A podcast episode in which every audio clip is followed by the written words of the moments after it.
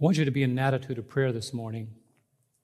We always are, but I want to pray this morning that we could be additionally calibrated and praying for minds that we won't be distracted. I'm going to ask if you have a Bible, use your Bible. Let's try to minimize the use of digital devices, unless your Bible is on that, and I understand that. But I want you to be clear this morning as to where God is leading us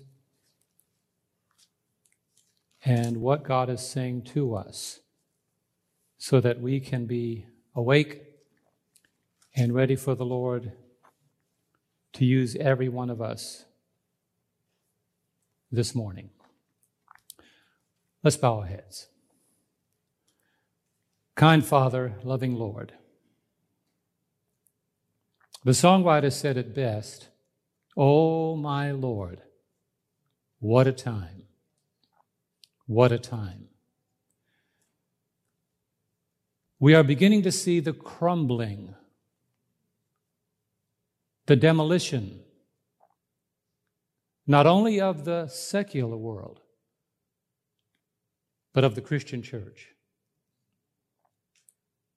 And Christians today, Father, whose anchors are not planted in your word, are becoming casualties by the moment.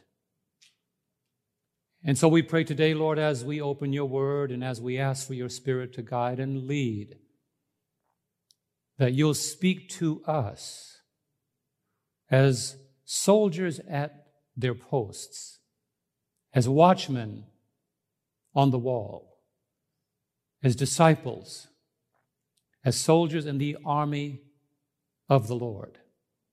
And take this message now, Lord, and help us to understand where our last line of defense is and how important and critical and urgent it is for us to prepare for what is just ahead. May Jesus be exalted. May your word be proliferated. And may your people be strengthened. In Jesus' name I pray. Amen.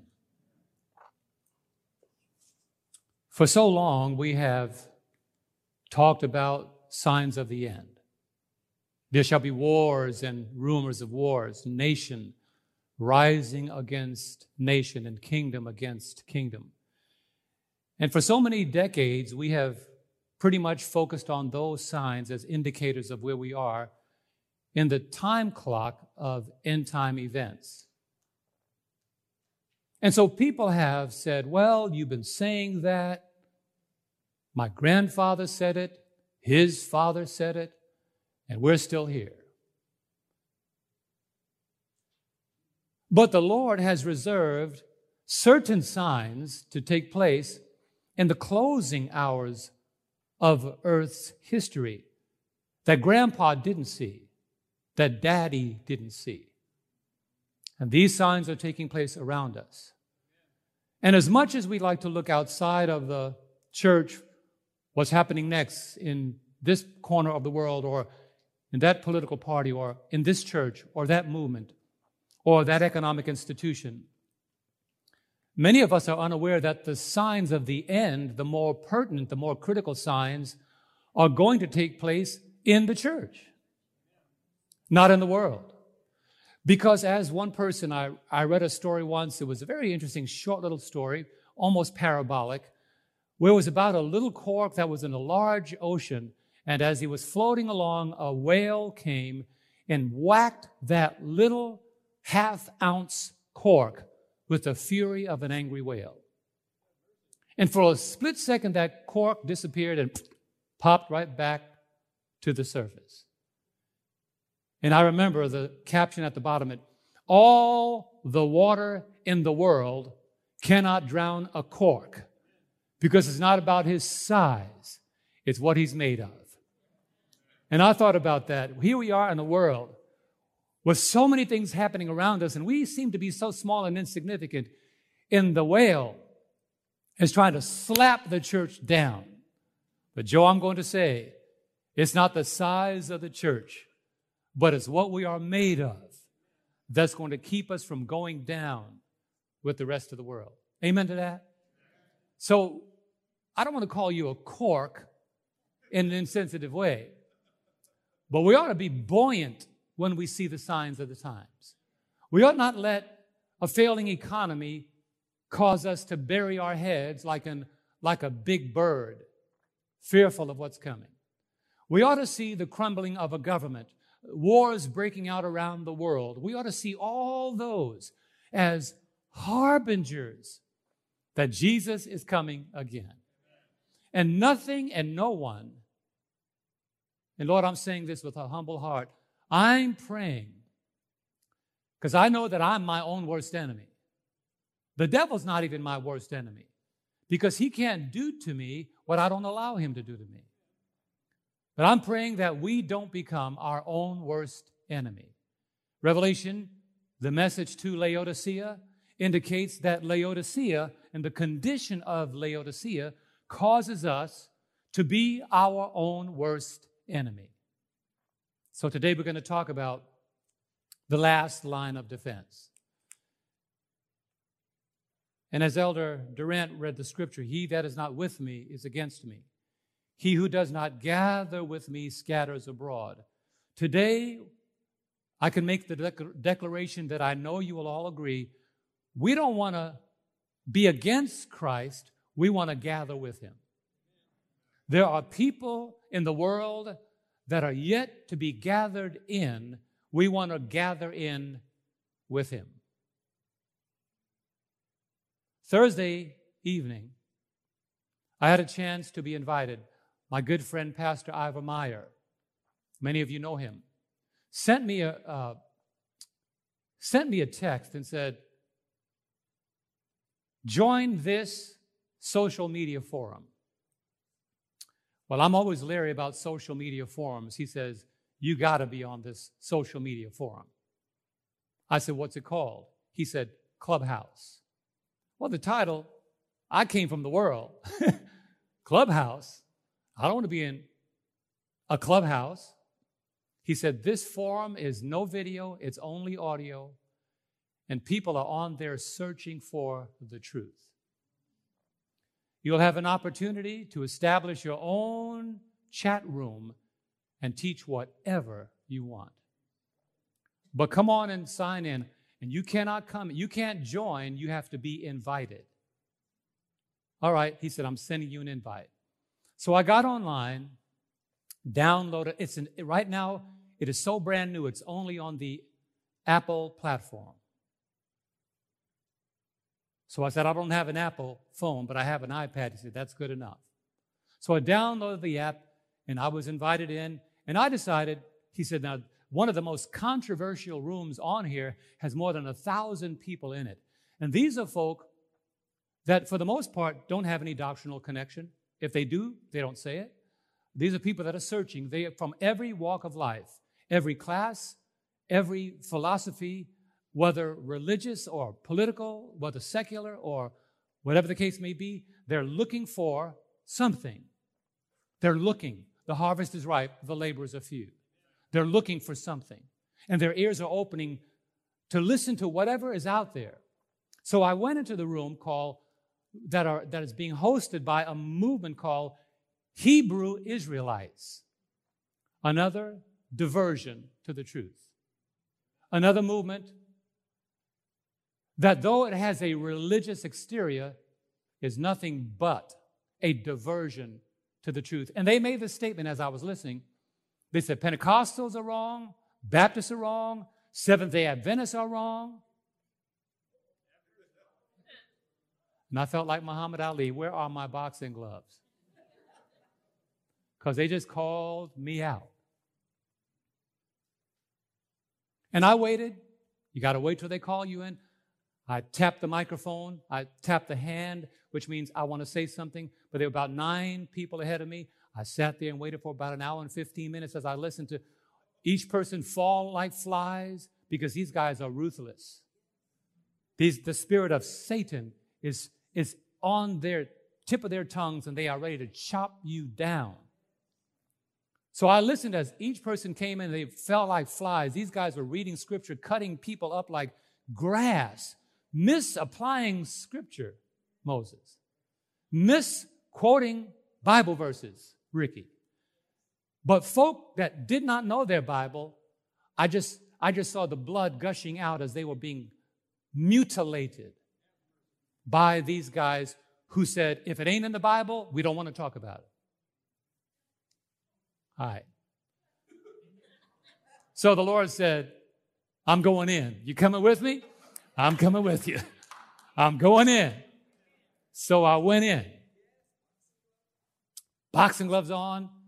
I prayed, Father, you taught me. Now you do it.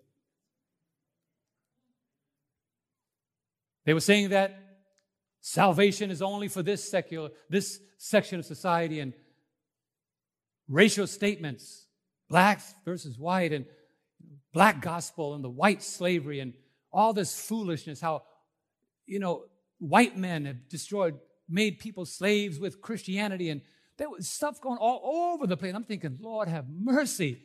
Is this what we're going to face? He said, Yes, but I'm going in. You're going in with me? I'm going in with you. Had all my scriptures together, my points, and I began at one question at a time.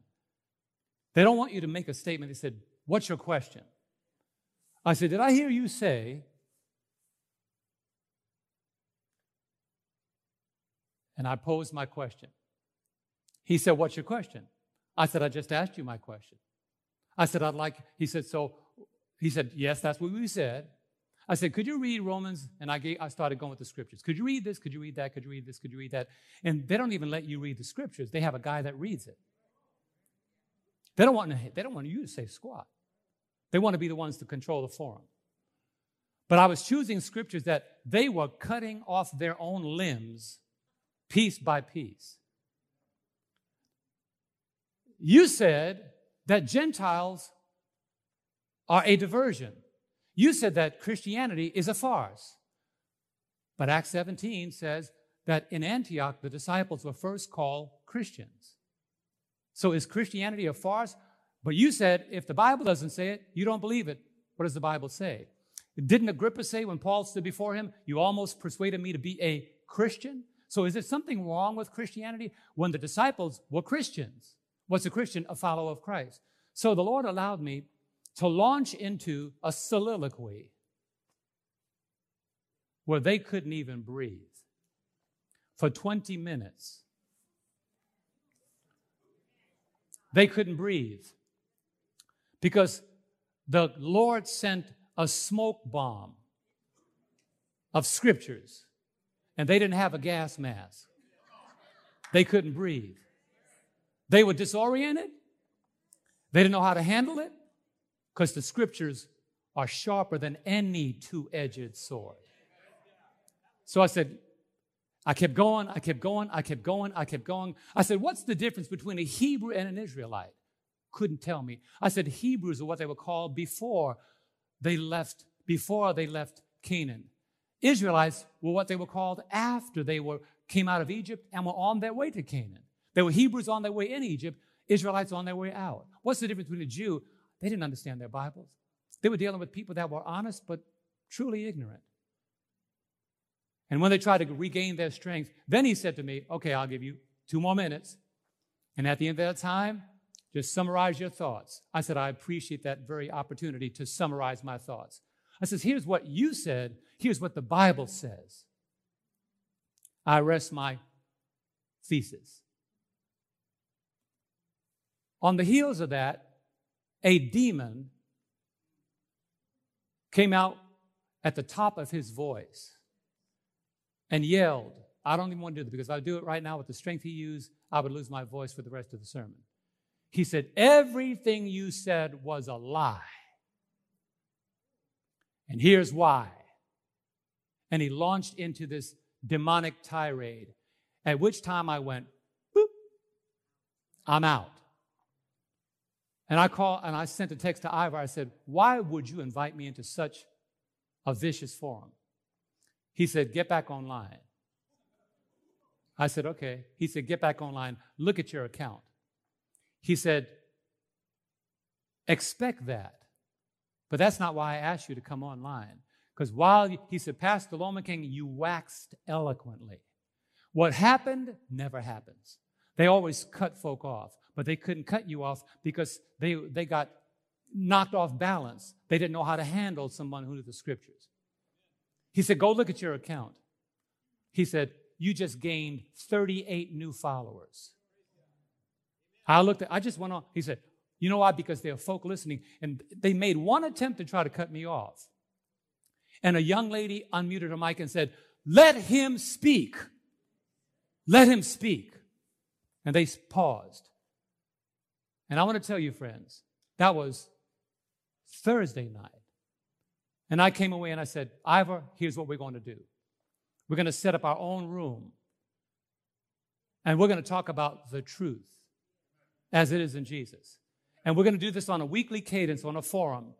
And he said, You know, John, and I said, Ivor, the Lord just showed us the harvest is ripe, but the laborers are few. And I said to my family, if you want to know how well you know your Bible, expose yourself to people that are not Christians, that are not Adventists, to find out whether or not you know your Bible. Because you don't have time to say, I know it's in the scripture somewhere, because you'll immediately lose credibility. You better quote chapter and verse. You better make your points clear. And I said, Lord, you taught me. Now it's our time. He said, I'm going in. Are you going in with me? That was Thursday night. Last night, Lord have mercy. I thought to myself, yes, there is, there's a problem in the Christian world. There's a problem in the secular world. We know they don't like Adventists, and the devil's angry with those who keep the commandments of God, and so on and so forth. Last night, as we were having family worship with family, with family, we all had our cameras on, but one person didn't. We thought that's unusual. We always have our cameras on. We don't unmute our mics. This is family. We found out that one of those in our form that we thought we knew showed us for the next two and a half hours, thinking that that person is a Seventh day Adventist, believing what we believe, we were launched into another demonic attack. And after we were done, we couldn't, we just said, What just happened? What just happened. And we came to discover that what happened showed us that in the Seventh day Adventist church, there are traditional Seventh day Adventists who may be generational Seventh day Adventists who don't know their Bible to save their lives, don't know what they believe, have no way of defending their faith. All they know is they don't like what you believe and they'll fight against the Holy Spirit. He ain't a part of the Godhead. They'll start saying stuff like Jesus was created by God. They'll say that 1844, the judgment, that's a false message. And every wind of doctrine is blowing.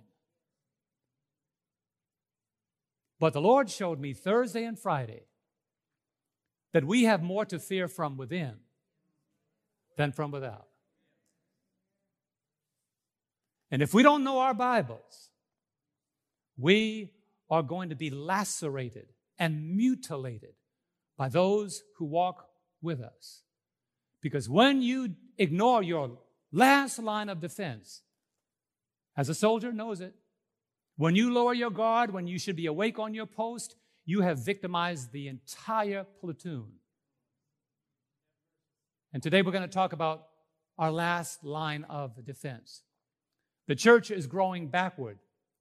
And this COVID environment has revealed a condition that we knew existed, but we now see that it is like, and I don't want to sound insensitive, the church is in ICU spiritually. And but for the grace of God, many of our members will not make it out alive because they are sidetracked by their phones they come to church spending time on Facebook. They can't listen to a sermon. They don't join prayer meeting online. They don't join Vespers online. They have no spiritual diet in their own lives. And they're falling like flies. And the devil is increasing his intensity with a new strain of COVID. Churches are now closing again, locking up their doors.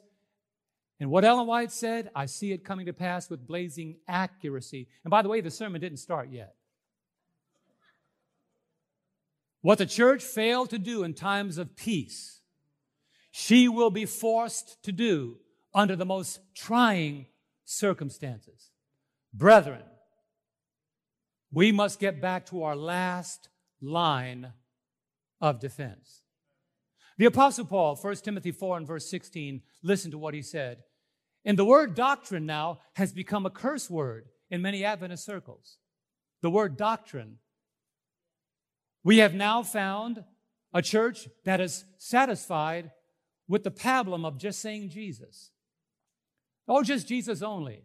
Well, if that's what the Lord indicated, if all we had to say was Jesus, then we could be a demon. The demons believe in Jesus and they tremble. But the word of the Lord made it so clear yes, I am your Savior, but I'm sending you out on the field. You don't yell Jesus to demons alone, but you have to, you have, to have a defense. And in the armor of God, if all we needed was the armor of salvation and faith and the gospel of peace, then the Lord has said, You don't need a sword, but we need a sword. without a sword, your defenses are weak. The Apostle Paul yells to a late generation these words 1 Timothy 4 16. Notice the two words. It sounds like a guy that is at the guard post and the enemy are not too far away. He said, Take heed to yourself. Watch out. Know who you are. And to the, what is the next word? Doctrine. Continue in them. Why? Why is it important for Seventh day Adventist Christians to know what they believe intricately? He says, For in doing this, you will save both yourself. Do you want to be saved? And those who hear you. If you continue in what you have learned doctrinally, you will be saved, and those who hear you are going to be saved. But if you don't, you won't be saved, and those who hear you won't be saved. Brethren, is that a pendulum? If you've ever seen one, that's a pendulum. That's a fulcrum point. Salvation or not, saved or not, leading people to destruction or leading them to life. Continue in the doctrine, for in so doing, you will both save yourself and those who hear you. I want to make it very clear. We have entered the most trying hour for the Seventh day Adventist Church. The thing that really gets me, though, is somehow there seems to be a melting. We're like a piece of chocolate on a hot stove. We're beginning to merge much of our emotions and energies into general Christianity. And churches that are satisfied with 45 minutes of music, which I love music, I'm a musician, I love singing. We got to get back to that sooner or later. Can I get an amen? I'm missing it. But Jesus in the Garden of Eden did, Jesus in the Garden of Temptation didn't sing to the devil. Huh. He said, It is written. What did he say? It is written. He didn't say one time, he didn't say it twice, he said it three times. It is written. And if you don't know what's written, you don't have the devil say, well, let's talk about it. Look at the patterns. Eve fell because she diluted and ignored what the Lord said. And every step in scripture where people fell is because they ignored what God said or they did not know what God said.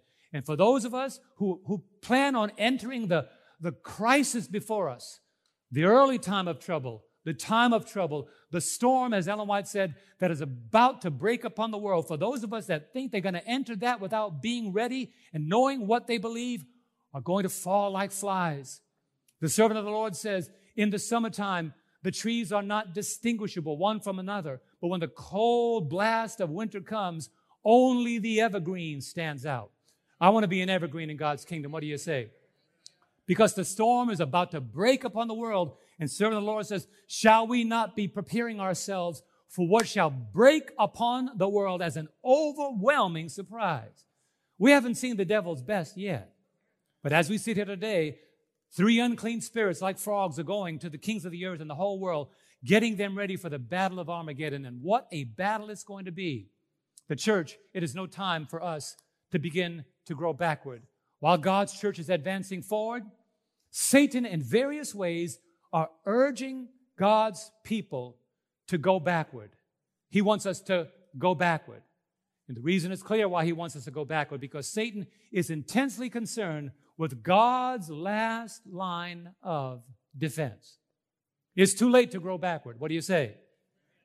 I read a story about a woman who grew backward. Listen carefully. The lady who grew backwards was a woman who lived in Virginia some years ago. In the Virginia Medical Monthly, this is not a parable, this is a true story. In the Virginia Medical Monthly, her doctor told the story. She had grown normally, married, and had three children. Life was good until the husband and father died when the children were in high school. The mother doubled her devotions to her children. She changed her clothes to those of a girl of 20. She joined in her children's party and started having fun with them. In a few years, the children noticed that as they grew older, their mother was growing younger. Psychiatrists called it personality regression, which means a person emotionally begins walking backwards. Usually, certain people stop going backward at a certain age. But with personality regression, they just keep going backward. But not this woman. She slipped backward at the rate of one year for every three to four months of time that went forward. Although she was 61 years old, she acted like a six year old. She was sent to a sanitarium where she insisted on wearing short dresses, playing with toys, and babbling like a child.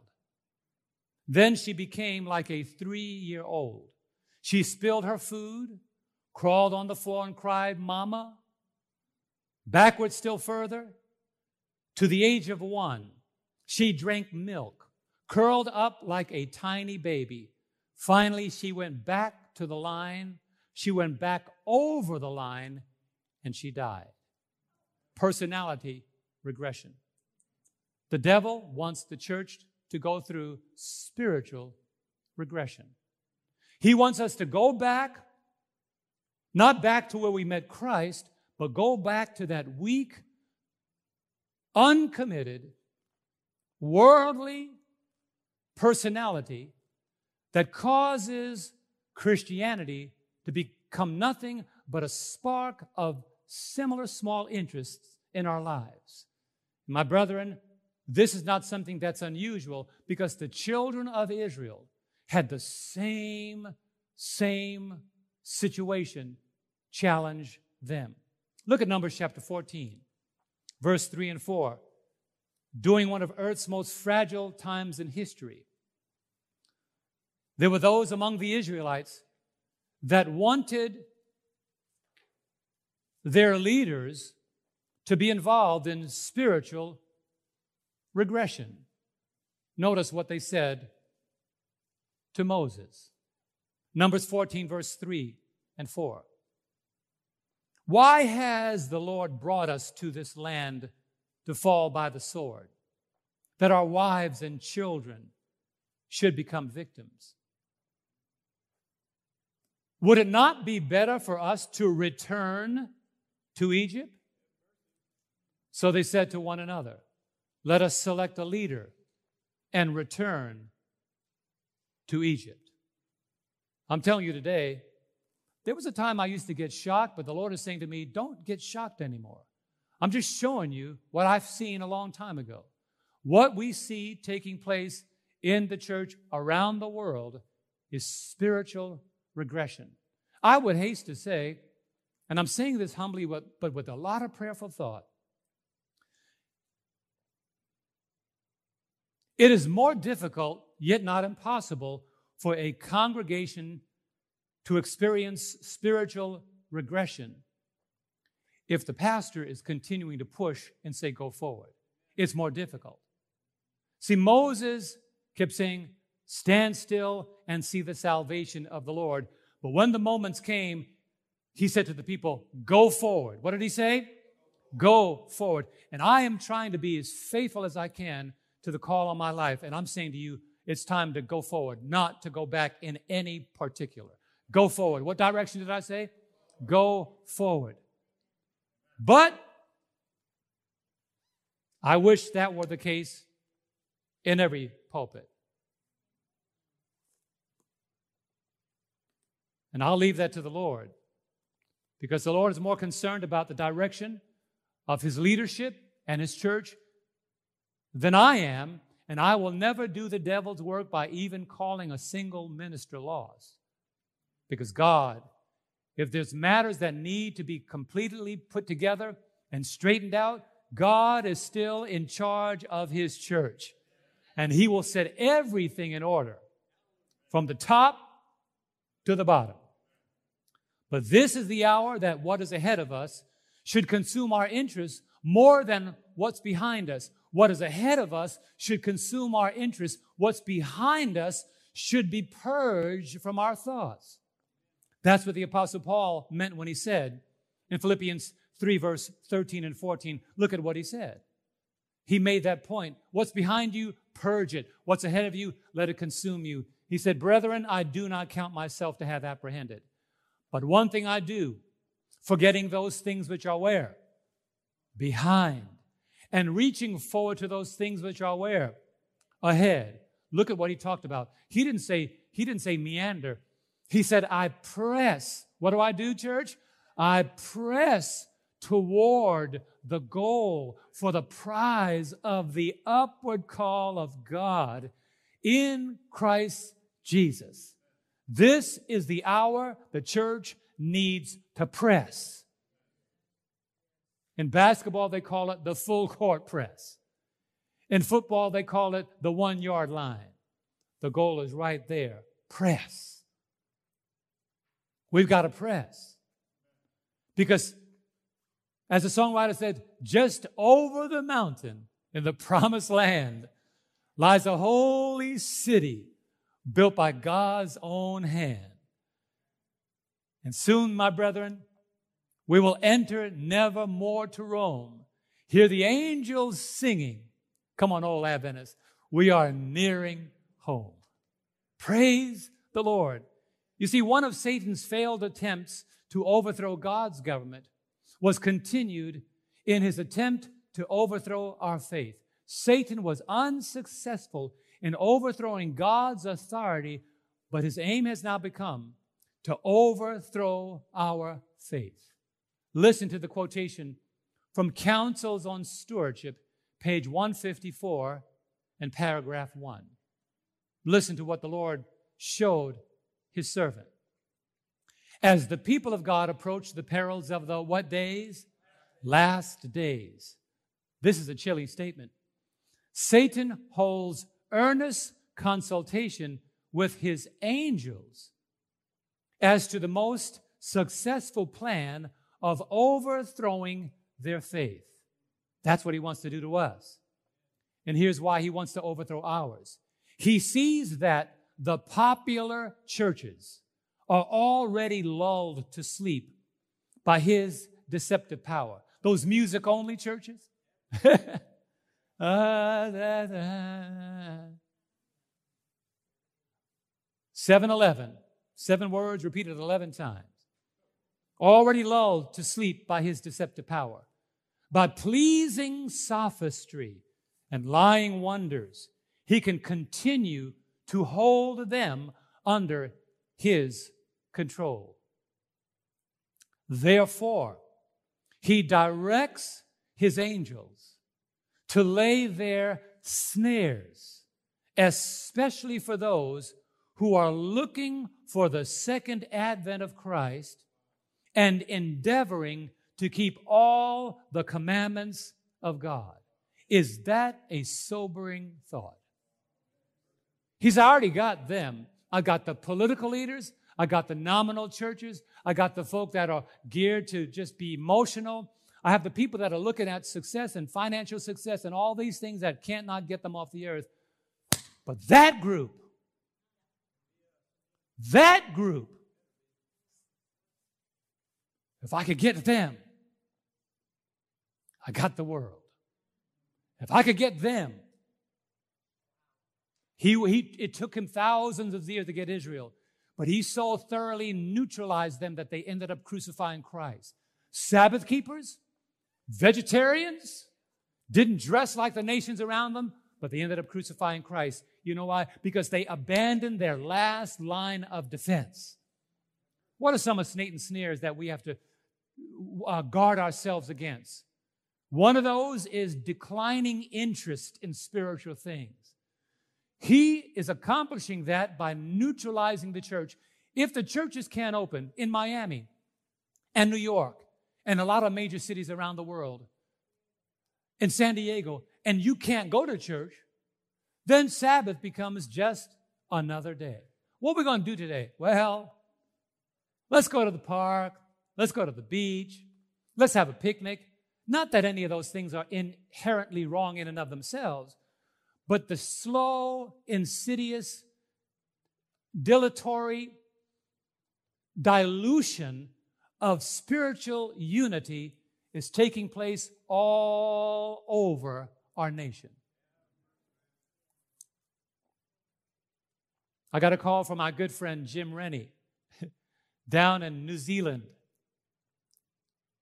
He said, John, he's a New Zealander, Happy New Year. I said, How is it down there? He said, We are a COVID free society. However, he said, if one case is noticed in society, the nation immediately goes on total lockdown. You can't even leave your homes. So I said, Do you think they'll, enlight, they'll let me come to New Zealand? He said, No, you can only be a citizen to come to New Zealand. So I said, When you go to the beach tomorrow, just write my name on the sand and say, John Lomacang was here. and he took a picture, went to the beach, wrote my name in the sand. John Lomacang was here and sent it to me. Brethren, this is not the same world. This is not the same world. And in America, why America? Because this is the place where all the final movements are to take place. This is the country that God opened the doors up to, survive, to cause the church to survive. You read Revelation chapter 12. The earth opened its mouth and helped the woman. The earth swallowed up the flood, which the dragon spewed out of his mouth after the woman to cause her to be carried away by the flood. When the Counter Reformation rose up in Europe, the Lord sent the church to America.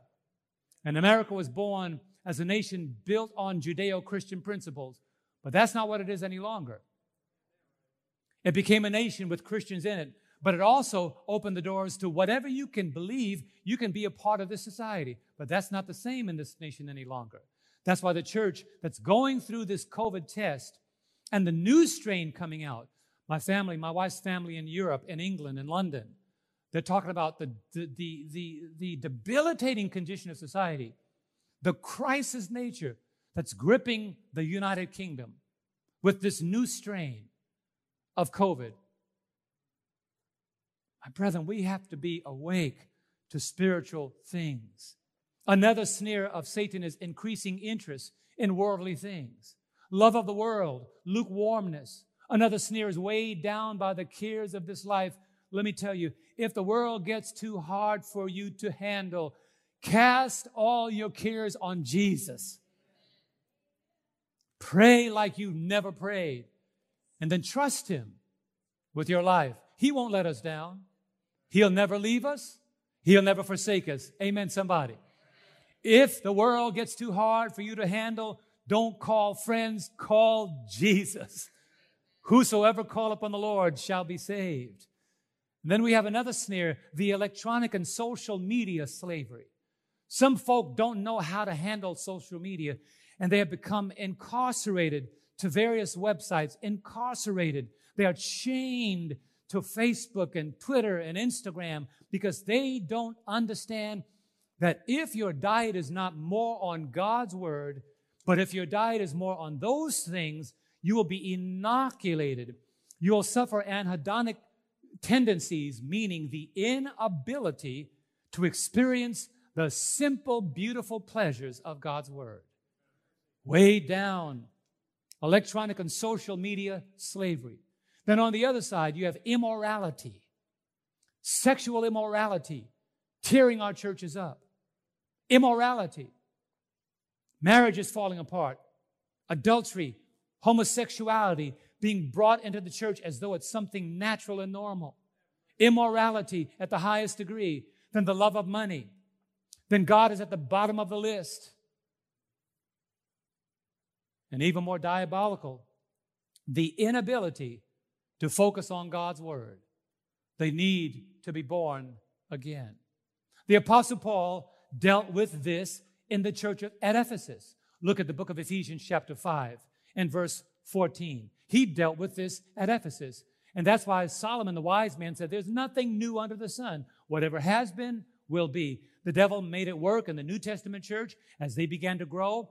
And as we get ready to go into the new kingdom that God is preparing for us, the new Jerusalem, that's not on earth, but it's in heaven, the devil is using the very same tools. But what did the Apostle Paul say to the church that was about to die? Therefore, he says, Awake. Say that with me. Awake, you who sleep. Arise from the dead, and Christ will give you light. Praise the Lord. If you wake up, the Lord is saying, I got some light for you. And so many of us, when I went into that forum and came out of that forum, I said, Lord, is this what we have to look forward to? He said, Hey, hey, that's probably not a shock to you, but let me show you where it is that you don't think it is. And then we had that experience last night. Adventists joining all these adverse movements. Jim Jones, that whole Jim Jones movement. There was Seventh day Adventists that went off into the Jim Jones cult that died in Guyana. There was Seventh day Adventists that died in that other cultic movement there in Waco, Texas, that I call Waco, Texas. David Koresh began by giving Bible studies on Sabbath afternoon in one of our churches in Pleasant Hill, California. He was a young, enthusiastic gentleman who knew his Bible well, gave Bible studies as an Adventist to Adventists, and they end up dying in Waco, Texas, when he took on the ideology that he is Christ. Why did that happen? A boat that is not anchored will, will begin to move as the waters move. But if your boat is anchored, you will not move when the ocean begins to stir. We've got to have an anchor in the Word of God. Say amen, say amen, somebody. We must have an anchor in the Word of God. We must allow our anchor to be deeply buried in the understanding of God's Word. And we must be individuals that refuse to fall asleep in spite of the fact that the world is trying to inoculate the church.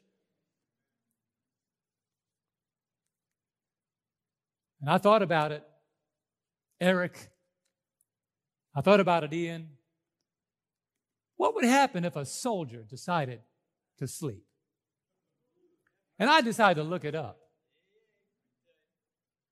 In the Uniform Code of Military Justice, Article 113, let me read it to you. And I'm going to preface it by saying this. If sleeping Christians understood the implications of a sleeping soldier, we would not be sleeping. Let me read it to you. According to Article 113 of the Uniform Code of Military Justice, these are the things that could happen to you in a time of war if you were caught sleeping. You may be executed for failing to uphold your duties as a sentinel or lookout should you be found guilty while the country is at war.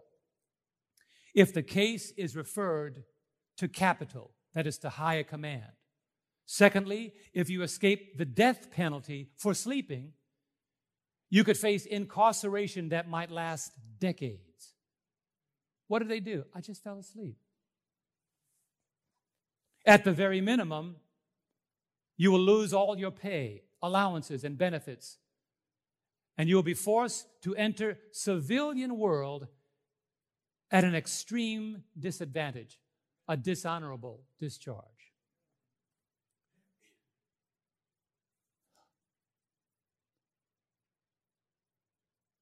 The world is at war. Jesus is saying to his church, See, I have told you beforehand. He is saying to us, if they did this to me and I am a green tree, what are they going to do to those who bear no fruit? Jesus is saying to us, He that endures to the end shall be saved. Jesus is saying to us, Take heed that no one deceives you. He's saying to us, Now it is high time to awake out of sleep, for now our salvation is nearer than when we first believed. You see, brethren, the war that began in heaven had behind it a Magna Carta of Satan's plans for the earth. Listen to Revelation chapter 12, verse 7 to 9. The Bible reveals Satan's Magna Carta, his plans, his agenda for the earth, and he's not by himself. And we're familiar with this passage, but it fits here today. And war broke out in heaven. Are we in a war? Yes or no? We're in a war. Michael and his angels fought with the dragon, and the dragon and his angels fought, but they did not prevail. Every time I read that passage, I got to pause. But they did not prevail. Amen. Nor was a place found for them in heaven any longer. So the great dragon was cast out. Remember when he was cast out, he was cast out. He was great. So the great dragon was cast out. That serpent of old called the devil and Satan who deceives the what? Whole world. We're in the world. He doesn't want to end there, Alice. He wants to deceive us too. Who deceives the whole world, and he has help. He was cast to the earth, and his angels were cast out with him. From that day to the present, every earthly system opposed to the commandments of God has had the same agenda to deceive anyone who can be deceived and without the Word of God, you can be deceived. You will be deceived. The Lord spent three years training His disciples, and He sent them forth as laborers into the field. He said, Pray for the Holy Spirit. Pray for the Holy Spirit. Brethren, we've got to pray for the Holy Spirit. We can't just think that learning the Bible is all we need to do. Every day we have to pray for the Holy Spirit. Why? John 16, 13. Howbeit, when he, the Spirit of truth, is come, he will lead you and guide you into all truth. If the disciples needed the Spirit of God then, there it is on the screen. However, when he, the Spirit of truth, has come, he will guide you into all truth, for he will not speak on his own authority. He speaks on the authority of God's word. But whatever he hears, he will speak, and he will tell you things to come. He will keep our eyes open to what's on the horizon. That's what the spirit of prophecy is all about. The Spirit shows us the unfolding of prophecy. And God's servants who are receptive to the Spirit, as Elijah was, as the Old Testament prophets were, as the apostles were, as God chose Ellen White, that humble servant, to be, they'll have their eyes peeled on the horizon. And nothing infuriates the enemy more than you knowing what their next move is going to be. Am I right? Look at the story of the Syrians. Elijah kept telling the Israelites what the Syrians were about to do, and they said, Who keeps telling them what's going on? And the Syrian soldier said, It's not us, but there's a man in Samaria. He knows what you're thinking even when you're in your bedchamber. Said, Go get him. Go get Elijah. Go get Elijah. Go get those Adventists. What God did for Elijah, he's going to do for his church. What do you say? They came after Elijah, and Elijah's servant said, Lord, at last, what shall we do? And he said, Lord, open his eyes. I want to tell you, friends, it's time for us to open our eyes because they that be with us are more than they that be with them. God will dispatch his angels to surround his church and preserve us in times of trial, even when the enemy comes against us with horses and chariots in battle arrayment, God will send chariots of fire to preserve his church. So I'm not worried about the devil. But from that day to this, the devil is angry. But who is he angry with? Revelation 12, verse 17. Make no mistake about it. This passage is not something that just should be familiar with us, but understand it in its intentional context. Why is he angry? Because he knows that God's last line of defense is found among these folk. And the dragon, Revelation 12, 17, and the dragon was enraged with the woman, and he went to make war with the rest of her offspring who keep the commandments of God and have the what? Testimony of Jesus. The testimony of Jesus Christ. He would not be upset with us if he didn't think that we had something that causes him consternation.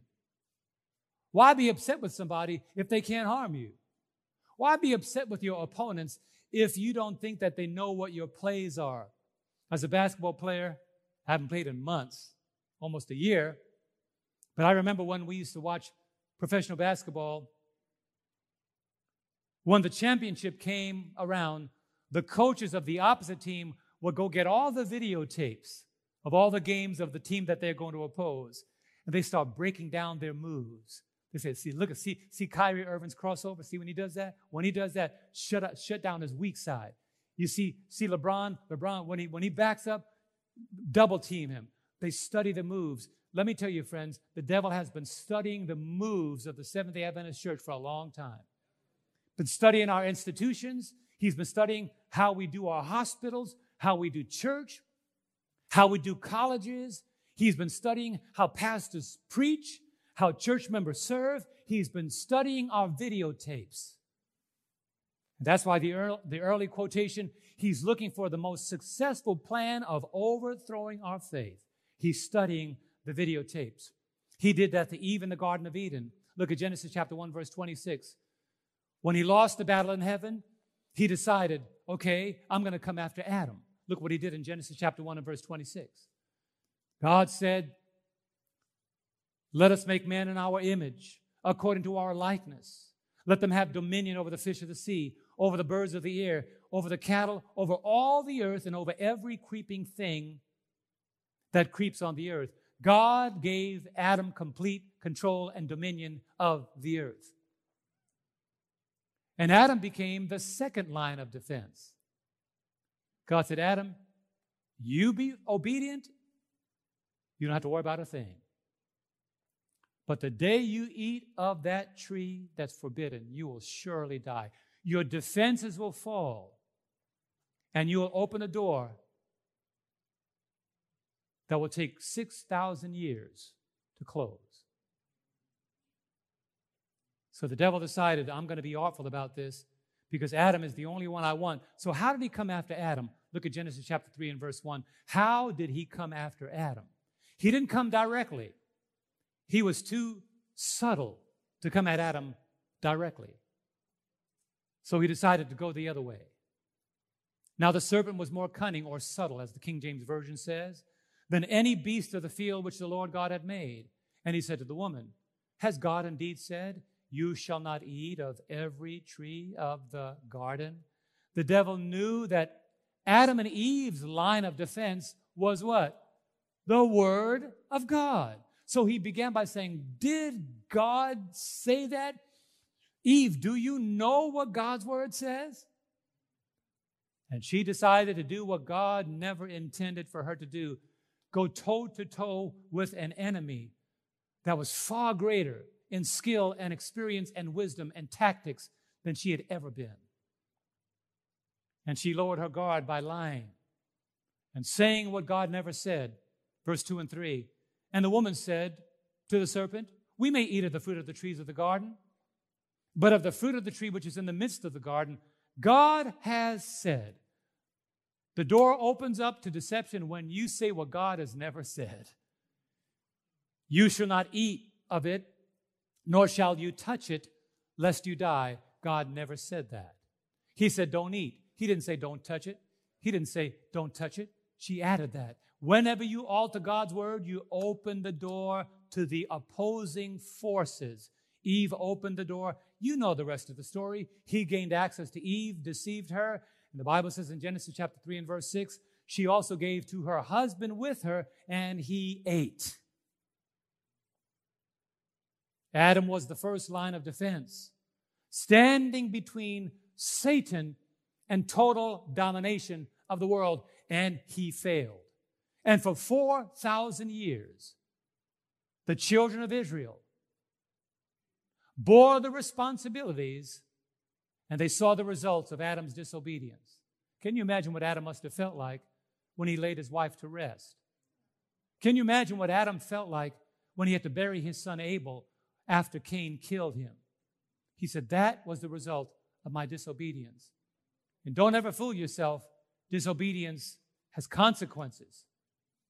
And he saw for 930 years, Adam saw the results of not sticking to a thus saith the Lord. Jesus came, and Satan was concerned about the coming of Christ because he knew that Jesus was not just coming, honey. He knew that Jesus was not just coming to save the world, he knew that Jesus was coming to take back the world because he had lost that dominion. Adam had lost that dominion. He lost control of the earth when there was a meeting being held in the book of Job, chapter 1. Satan came to this gathering, and the Lord said to him, Where did you come from? And he said, From going back and forth and to and fro in the earth. He claimed ownership of the earth, he claimed to be the dominant force on the earth. So Jesus came. And in John 14 and verse 30, when Jesus came, he even acknowledged that Satan was the ruler of this world. He says, I will no longer talk much with you, for the ruler of this world is coming, and he has nothing in me. Now, why is that statement significant? Do we think that the ruler of this world is coming after us? Yes or no? Jesus just revealed to us what needs to happen for the devil not to take us down. If he can find anything in us that he can hold on to, we are no match for the enemy. So I'm saying to you, begin to inventory your life and ask yourself the question Is there anything in your daily life that shouldn't be there? If the answer is yes, then when the prince of this world has, when the prince of this world, Satan, comes, he'll find easy access and your defenses will definitely fail. So to try to defeat Christ, Satan, in his, in his temporary position as ruler of this world, tried to bargain with Christ. Look at Luke chapter 4, verse 6 and 7. He tried to bargain with Christ because he knew that Jesus now on earth became the next line of defense against him taking over the world. Adam was the first one on earth, he failed. Jesus Christ became the second line of defense. He tried to neutralize Christ to, to dominate the earth. Look at Luke chapter 4, verse 6 and 7. So he decided to try to bargain with Jesus. And the devil said to him, All this authority I will give you and their glory, for this has been delivered to me. He was correct. Adam delivered the world to him. And I will give it to whomever I wish. Therefore, if you will worship before me, all will be yours. Can I pause and say something? Aren't you glad that Jesus didn't fall for that? Come on, somebody. I mean, aren't you glad that when the, when the devil, and by the way, when you read about this, Ellen White says that in a, in a moment in time, Satan, in a panoramic view, showed Christ all the kingdoms of this world from his time until the very end in all their glory. He said, You want that? You want that? I could give it to you. But you got to worship me.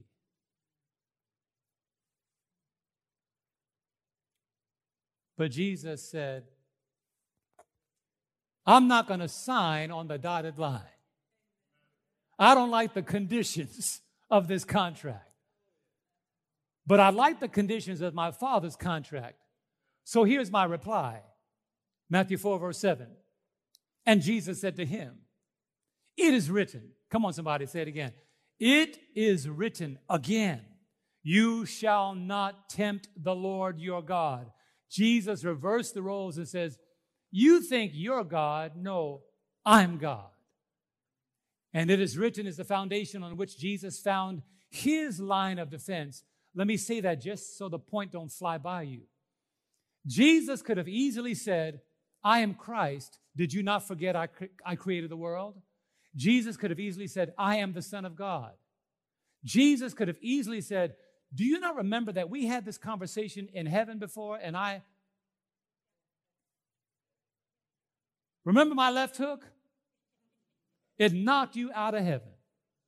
You remember this conversation? Do you remember that? So why are you asking me those questions? Jesus didn't even get into any kind of arbitrary negotiation or idle conversation. He just simply said, It is written. What did he say? And, and you know what? I know it might sound like a, a record that has a skip in it. For those of you that had record players, remember that? I might sound like a record player with a, with a, with a scratch on it, a record with a scratch on it, but I'm going to say it again. If you don't know what is written, the devil will bring you down. I guarantee it. And every time I verbalize something, every time I verbalize something, I have to learn how to keep my mouth shut. So I don't tell the devil what the Lord is impressing me to do, Iris.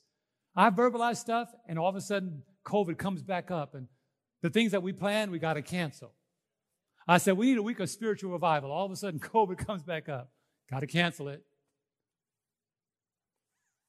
But I said last night, and I said this morning, that this church, and I've been praying about this, that 2021 should be the year of doctrinal integrity. Now, what on earth does that pan out to mean? That means that when we have our Bible studies, that means that literally Every church member this year, praise God, we have the evangelism funds to do it, should never come to prayer meeting without a full set of Bible lessons and their Bibles and a notebook. And when this year ends, by God's grace, I know the devil's upset by me just saying this. He's going to attack you and give you every excuse in the world, either by Zoom or by in person, to find a reason not to participate because he knows that if you are prepared for the battle, he cannot bring you down. I've watched I've watched shows on television. I've watched like uh, don't watch it any longer, but when T.D. Jakes was preaching his sermons, I would look into the audience and I would see all of his church members with their Bibles wide open, and they have this big loose leaf notebook and I look down the entire row, and everybody's got a loose leaf notebook and their Bible's open, and he's spending time with just one verse in the Bible. They're steady writing everything he says. And I thought to myself, would to God that the people of God did that. We had one lady in our church in Fairfield, California.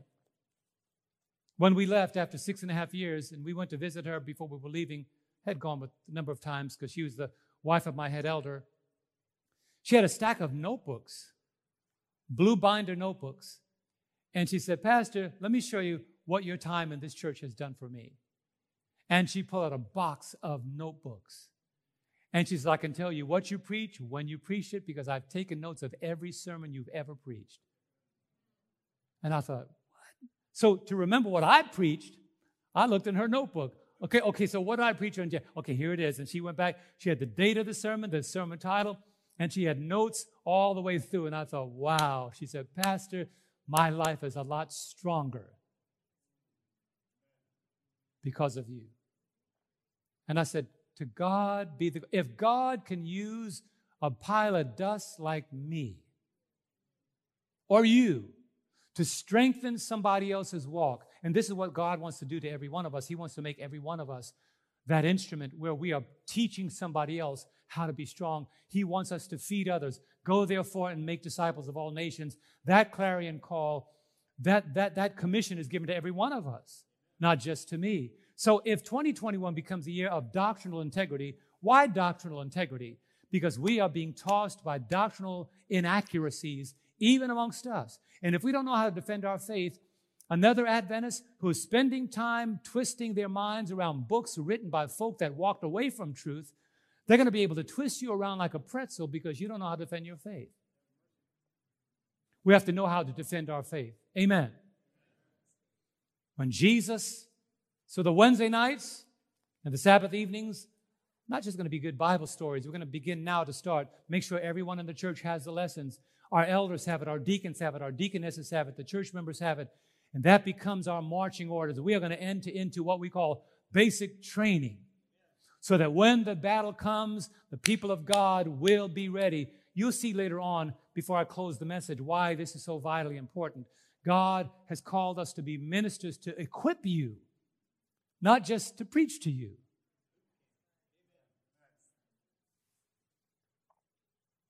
That's why I'm so glad when Jesus came forward on the morning of the resurrection. Matthew 28 18, I love these words. When Jesus came forth on the morning of the resurrection, the Bible says, And Jesus came and spoke to them, saying, All authority has been given to me in where? Heaven and on earth. And let me make, make it very clear He gave the authority to His church. Today, we have the authority to stand on the Word of God, to stand on the promises of God, to stand on the truth of God, because all the authority belongs to Him. And I'll just give you, I'll just, I'll just give you a little snippet. That's why we should not have to worry about earthly authorities because Jesus has all the authority.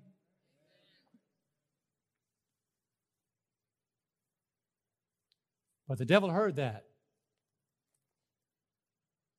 And when he recognized that he did not defeat Christ on the cross and his imps were helpless, he thought to himself, but he's leaving. He's leaving. And he said to his demons, Wait, he's leaving. And he was there on the Mount of Olives when Jesus ascended. And he watched the disciples standing there looking up. And the angels had to remind them, Why stand ye gazing? This is not a time to stand around. This is a time to get busy. And the devil said, He left. And then we read the words of John in Revelation chapter 12 and verse 10.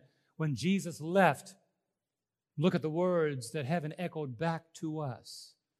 When Jesus was victorious on the cross, look at the words. I praise God for these words. Verse 10 and verse 12. Revelation 12, verse 10 and verse 12.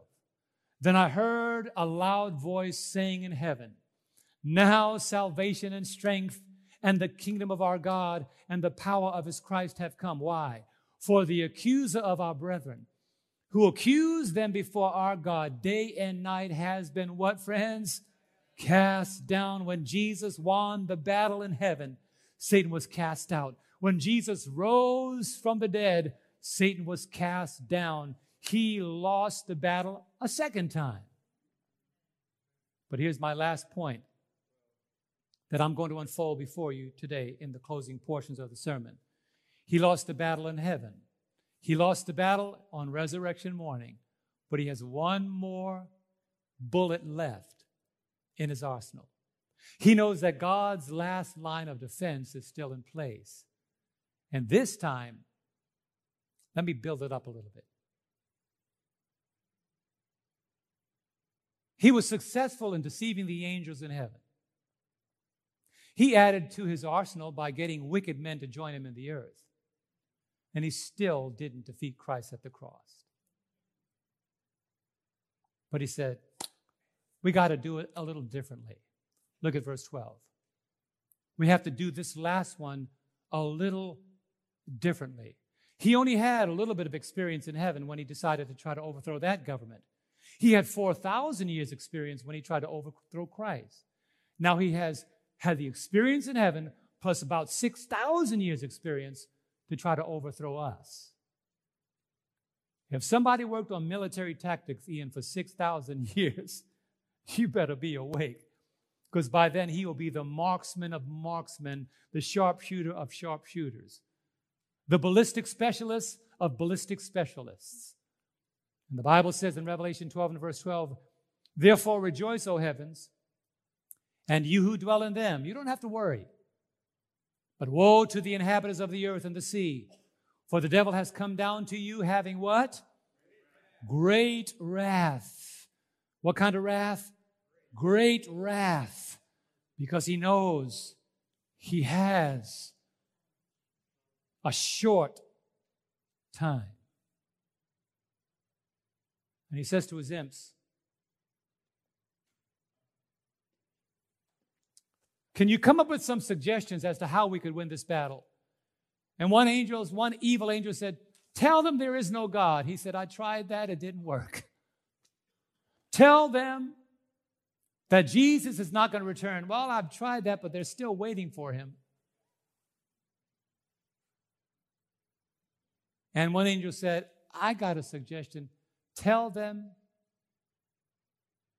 they have more time. Tell them they have more time. No need to be worried. And the devil said, I like that. Tell them there's nothing urgent. You've got time. Peace and safety. Don't worry about it. So he goes back to the woman, and this time he comes to her because he now knows that there's only one last line of defense. I'm going to break this down into two parts. There's one last line of defense in a movement, and in that movement, there's a line of defense for that movement.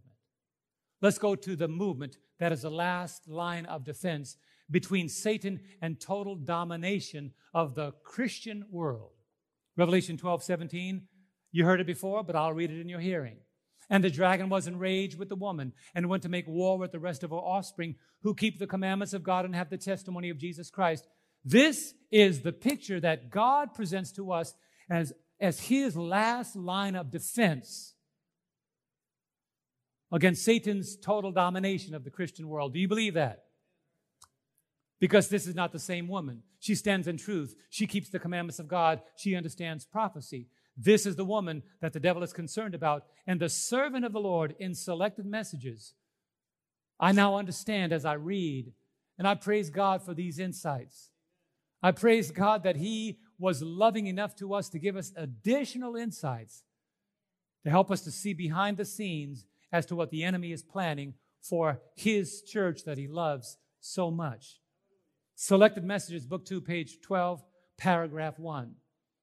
She says, speaking about this very passage, the Seventh day Adventist church is brought to view in prophecy in the setting of conflict. For Satan, the dragon, wages relentless war against those who keep the commandments of God and have the testimony of Jesus. Why? The great adversary knows that if he is successful, listen to me, in misleading and confusing Seventh day Adventists. He frustrates the purpose, the purposes of God. If I can confuse them, where do you think this foolishness came from amongst Adventists? Just, just in the last few years, they're saying, well, the Holy Spirit is not a viable person of the Godhead. What do you think this departure from the judgment hour message has come from. What do you think this ideology among Adventists? I was confronted by an Adventist when I was at the nominating committee up at, the, up, up at, up at uh, one of our churches in Chicago. I, was, I went there to vote in offices, and an Adventist pulled me aside in the foyer and began to contend with me that Jesus was a created being. And I'm thinking to myself, are you serious? But that's proliferated in our churches. And I'm, I'm thinking, I'm listening to the names of people that are embracing this ideology that somewhere Jesus was created and he's not the creator. And I go through the list of names of people that are believing that, and I thought to myself, I thought that they were sound. But I want to tell you, the devil doesn't need a broken window, he just needs a cracked window. That's why in the Old Testament, as well as in the New, The measurement of safety is the same. Isaiah 8:20, the Lord said it again. He told them in the Old Testament. He said, "Seal the law among my disciples." Isaiah 8:16, and then he made it clear as to what he meant in Isaiah 8 and verse 20.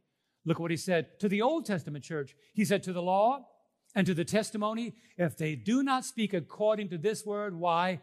It is because there is what? No light in them. When you have folk that are in the movement that are not speaking according to what God's word reveals and truths that are confirmed, be careful. Be careful. And I've discovered something. Because the moment you begin to entertain what they're saying, they don't back down. And then they make you feel as though if you don't accept this doctrine, you're lost. And then they say manipulative things like, I feel so bad for you. They try to play on your psyche. I feel so bad for you, Ajima. If you would only reject the fact that Jesus is really God, you'll be okay. And I said to this one person who sent me a letter here, an email, somebody sent me an email. They were watching a sermon I preached on 3ABN. And they, were, they said, I was praising God and saying amen until you mentioned the Holy Spirit. And then I knew you were not a true prophet. An Adventist wrote that. And I wrote them back. And I said, if you want to play with your salvation by grieving the Holy Spirit, you go ahead and do that. But you're suffering from the same thing the Pharisees are suffering from. And Stephen, before he was stoned, he said, You are just like your fathers. You do well to resist the Holy Spirit. So this is not new. The Holy Spirit was resisted in the days of the, the disciples and apostles, and it's coming back again. Brethren, do not fall for it. Can somebody say amen? You, you go ahead and grieve the Holy Spirit. Why would the devil want us to grieve the Holy Spirit? Because he is the means by which we are sealed for salvation. When you turn the lights off, you walk in darkness. Evangelism, page 119, paragraph 3. Just a few more quotes and we're done. Evangelism, page 119, in paragraph 3. Paragraph 3. Listen to this. Seventh day Adventists have been set in the world as watchmen and light bearers. To them has been entrusted the last warning for a perishing world, the last line of defense. On them is shining wonderful light from where? The Word of God. They have been given a work of the most solemn import, the proclamation of the first, second, and third angels' messages. That's right. There is no other work of so great importance. They are to allow nothing else to absorb their attention. Is that sobering? The most solemn truths ever entrusted to mortals have been given us to proclaim to the world. Why do you think the devil's upset? But listen to how it ends. The proclamation of these truths is to be what? Our work. But how can you work together if you can't even worship together? The world is to be warned, and God's people are to be true to the trust committed to them. You see, the only way that Satan can gain access in transferring our allegiance is if we forsake our last line of defense. Now, let me show you what it is. Go to 1 Timothy chapter 4 and verse 6. It's not unusual it's not unusual that the battle is coming in these areas. And the Lord revealed to me as I'm studying the Word of God, even this morning, because my, my, my guys at Audiovisual, Dan and, and, and Dave, and those who are watching, and Jonathan that are working on audiovisual, that are putting the slides up for us. This morning I came and gave them a new outline of my sermon because as I woke up this morning, the Lord says, Okay, you, you, you're almost there. But remember, John, these are the areas where the devil is fighting Adventists against Adventists. And I thought, what is it? And he gave me these passages. 1 Timothy 4 and verse 16, which was our scripture reading. Take heed to yourself and to the what? Doctrine. Continue in them, for in doing this, you will save both yourself and those who hear you. Now, you know, Sunday churches have abandoned doctrine or sound doctrine. Matter of fact, to put it together completely, look at 2 Timothy chapter 4, verse 3 and 5. This gives you the full picture. This gives you the full picture. And now we're saying, now we're hearing, I heard it last night. Somebody said to me, an Adventist said to me, You Adventists, stressing about the Sunday law and about doctrines. If you just preach only Jesus, we'll be just fine. False Christ centeredness. Using Jesus to get rid of the teachings of His Word. But listen to what the Lord inspired the Apostle Paul to write. 2 Timothy 4, verse 3 to 5. For the time will come when they will not endure sound doctrine. Let me make it clear Paul was not talking about the world, he was talking about the church. And there was only one church, the fledgling church growing up. In Paul's day, this already began to happen in his day. He was not talking about Catholics and Pentecostals because there was none. There was only the secular minded and the church. And he was saying, even in and amongst us, the time will come when they will not endure sound doctrine, but according to their own desires, because they have itching ears, they will heap up for themselves teachers, and they will turn their ears away from the truth and be turned aside to what? Fables. But look at this. But you, who does he say? He's talking to little Timothy. You, Timothy. Timothy, you, but you, be watchful in all things. Endure afflictions. When you stand for truth, you will be afflicted. Do the work of an evangelist. Fulfill your ministry. He says, This is the call on your life. Don't allow yourself to fall into the quagmire of unsound doctrine. He's coming after Adventists with unsound doctrine. Why? Ephesians chapter 4, verse 14 and 15. Let's hit it and then let it go. Ephesians chapter 4, verse 14 and 15. Isn't it good to use God's word? Look at the word. Look God's word. Why is the devil coming after us with false doctrines? He knows the word that sometimes we ignore. What did Paul the Apostle say to the church at Ephesus? The problem was there too. He says that we should no longer be what? Children growing backward, tossed to and fro, and carried about with every wind of what? Doctrine by the trickery of men.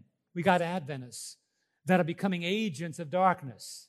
If you don't know your word, they'll bring you down in the cunning craftiness of deceitful plotting. They wait for their moments. They wait for their moments. They look for your weak moments.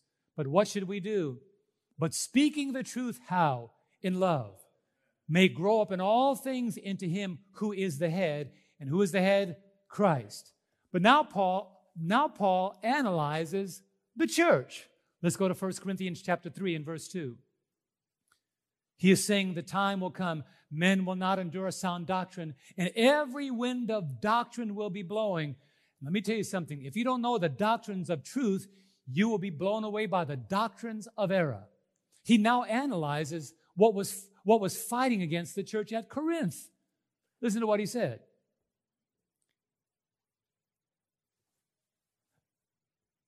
He said, I fed you with milk and not with solid food. Why? For until now, you were not able to receive it. And even now, you are still not able. Paul said to the Corinthian church, How long have I been preaching about the Sabbath? And some of you are still saying, What does the Bible say about the Sabbath? What is the three angels' messages? What is the sanctuary message? That's why we have to be, this year has to be the year of sound, of doctrinal integrity. We've got to get back and as a church, take time, chisel out our schedule so we can get together with our Bibles and our notebooks and be so fortified by truth that nothing coming can shake our faith. He says, I want to give you meat, but I can't because you can't handle it. Somebody once said to me, they sent me an email, they said, Pastor, why do you keep talking about Revelation? Can't you just talk about, and they start pointing out topics that I should talk about. I said, You sound like a Somebody in a different denomination. Ignore revelation. Just give us this. Paul had the same problem in the Corinthian church. I want to give you some meat, but you can't handle it. Now go to Hebrews chapter 5, verse 12 to 14. I'm showing you the, I'm showing you the, the, the, the, the urgency of this is not new. You see, the devil knew what worked back then, and he's trying to make it work again. When you don't know the truth, you cannot see the danger. Hebrews 5, verse 12 to 14. this is amazing to me. He's talking to mature Christians that should be more mature spiritually. He says, For though by this time you ought to be teachers, you need someone to teach you again the first principles of the oracles of God. And you have come to need milk and not solid food, growing backward. For everyone who partakes only of milk is what? Unskilled in the word of righteousness. They don't know how to use their sword, for he is a what? A woman that grew backward, a baby. 35 years old, but really three years old spiritually. Second or third generation Adventist, but only four years old spiritually. And the devil says, I know, I could find the babies because they are on the internet all the time. They're on Facebook all the time. They ain't reading their Bibles. I've been in their house all week. They come to church on Sabbath morning if they feel like it. Now, I understand COVID is frightening for many people. I'm not talking about that. But he's measuring us. Let's look at what, look what he says. Look at verse 14. But solid food belongs to those who are what? Full age, mature, that is, and watch this, those who by reason of use have their senses exercised to discern both what? Good and evil. Let me make a statement. Seventh day Adventists that don't know the truth can tell the difference between good doctrines and evil doctrines. And they'll call evil good and good evil. We went through an onslaught last night That this morning, my wife and I woke up and she said to me, What just happened? What just happened? My last scripture, John 17, 17. The words of Jesus. John 17, 17. And my point is remain faithful to the truth as it is in God's Word. Remain faithful to the truth as it is in God's word. What did Jesus say? Sanctify them by your truth. Sanctify them by your truth. Your word is truth. The Lord is saying, I need you to sanctify them by the truth. Your word is truth. When we are not allowing the truth to sanctify us, you know what sanctify means? Set aside. Set aside for a holy use, God can only use us for holy purposes if we allow the truth to sanctify us. Not just the doctrine of salvation, not just the truth of the Holy Spirit, not just the fact that Jesus is our Savior, but if we're not being sanctified by the truth, God cannot set aside those of us who should be sanctified for any holy purposes. So here's my point as I close right now. Remain faithful to the truth as it is in God's Word. Can the church say amen? Remain loyal to the three angels' messages because it's not being preached any place else. It's not just for us, it's for us to share with the world. Thirdly, remain faithful to Jesus. Remain faithful to Jesus. May the fruit of the Spirit show up in your life. God's word will not fail you. Become so sold out to Christ that nothing can shake your faith and make God's word your last line of defense. Look at this last quotation in the book, Darkness Before Dawn. What's the first word? None. Let's say it together. None. But those who have fortified the mind with the truths of the Bible will stand through the last great conflict To every soul will come the searching test. Shall I obey God rather than men? The decisive hour is even now at hand. Are your feet planted on the rock of God's immutable word? Are we prepared to stand firm in what? In what? Say it together. In what? Defense of the commandments of God and the faith of Jesus. God's word, the truth of God's word is our last line of defense. Make no mistake about it. If the word of God, you, if you're not studying God's word, if you're not becoming proficient and strong in what you believe, you're going to fall. Chisel out of your schedule. Turn off the things that are going to go up in flames. And turn on the Word of God that is going to ignite us. That the Word of God and the truth of God could be seen through our lives. Brethren, God calls the Seventh day Adventist church to be the last denominational line of defense. But God calls His truth to be our line of defense. Did you get that? If the devil could take us out, he has the Christian world. But if the devil can keep us from our Bible, he has us. We are the barrier between him and total domination in Christianity, and the Word of God is the barrier between Satan's total domination of our lives. Let the Word of God be the foundation on which you stand. I want you to pray that you, will not, you would not allow God's Word to fail you, that you will make God's Word the foundation on which you stand, that you will begin to chisel out husbands and wives together. My wife and I do this together. We're now in the book, The Song of Solomon. I recommend that book to married folk. If you want to enhance your marriage, read the Song of Solomon together. It got so sweet last night, my wife and I read five chapters, couldn't stop. I was falling in love with her all over again. but may God's word sanctify your home, your marriage, your family. It can strengthen you for the battle that's just ahead of you if you turn your eyes upon Jesus our Father and our God. You are allowing the world to be shut down that the hearts of your people can be opened up. The things of this world are growing strangely dim. As you allow the stores to close one by one, the places that we have become so familiar with to close one by one. You are saying to us, disconnect from the things of the earth. Lose your passion and drive for things that will become one day simply ashes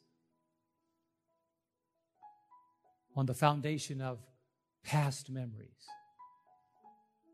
And just over the horizon, Father, if we can tune our ears, we can hear the flapping of angels' wings, returning to and fro from the earth and declaring, My work is done. We can see the angels going through the churches, setting a mark on the heads of those who sigh and cry for the abominations done in the midst thereof. And you're sealing your people, getting us ready for a battle of which our imagination cannot even conceive. But Lord, you have not left your people defenseless.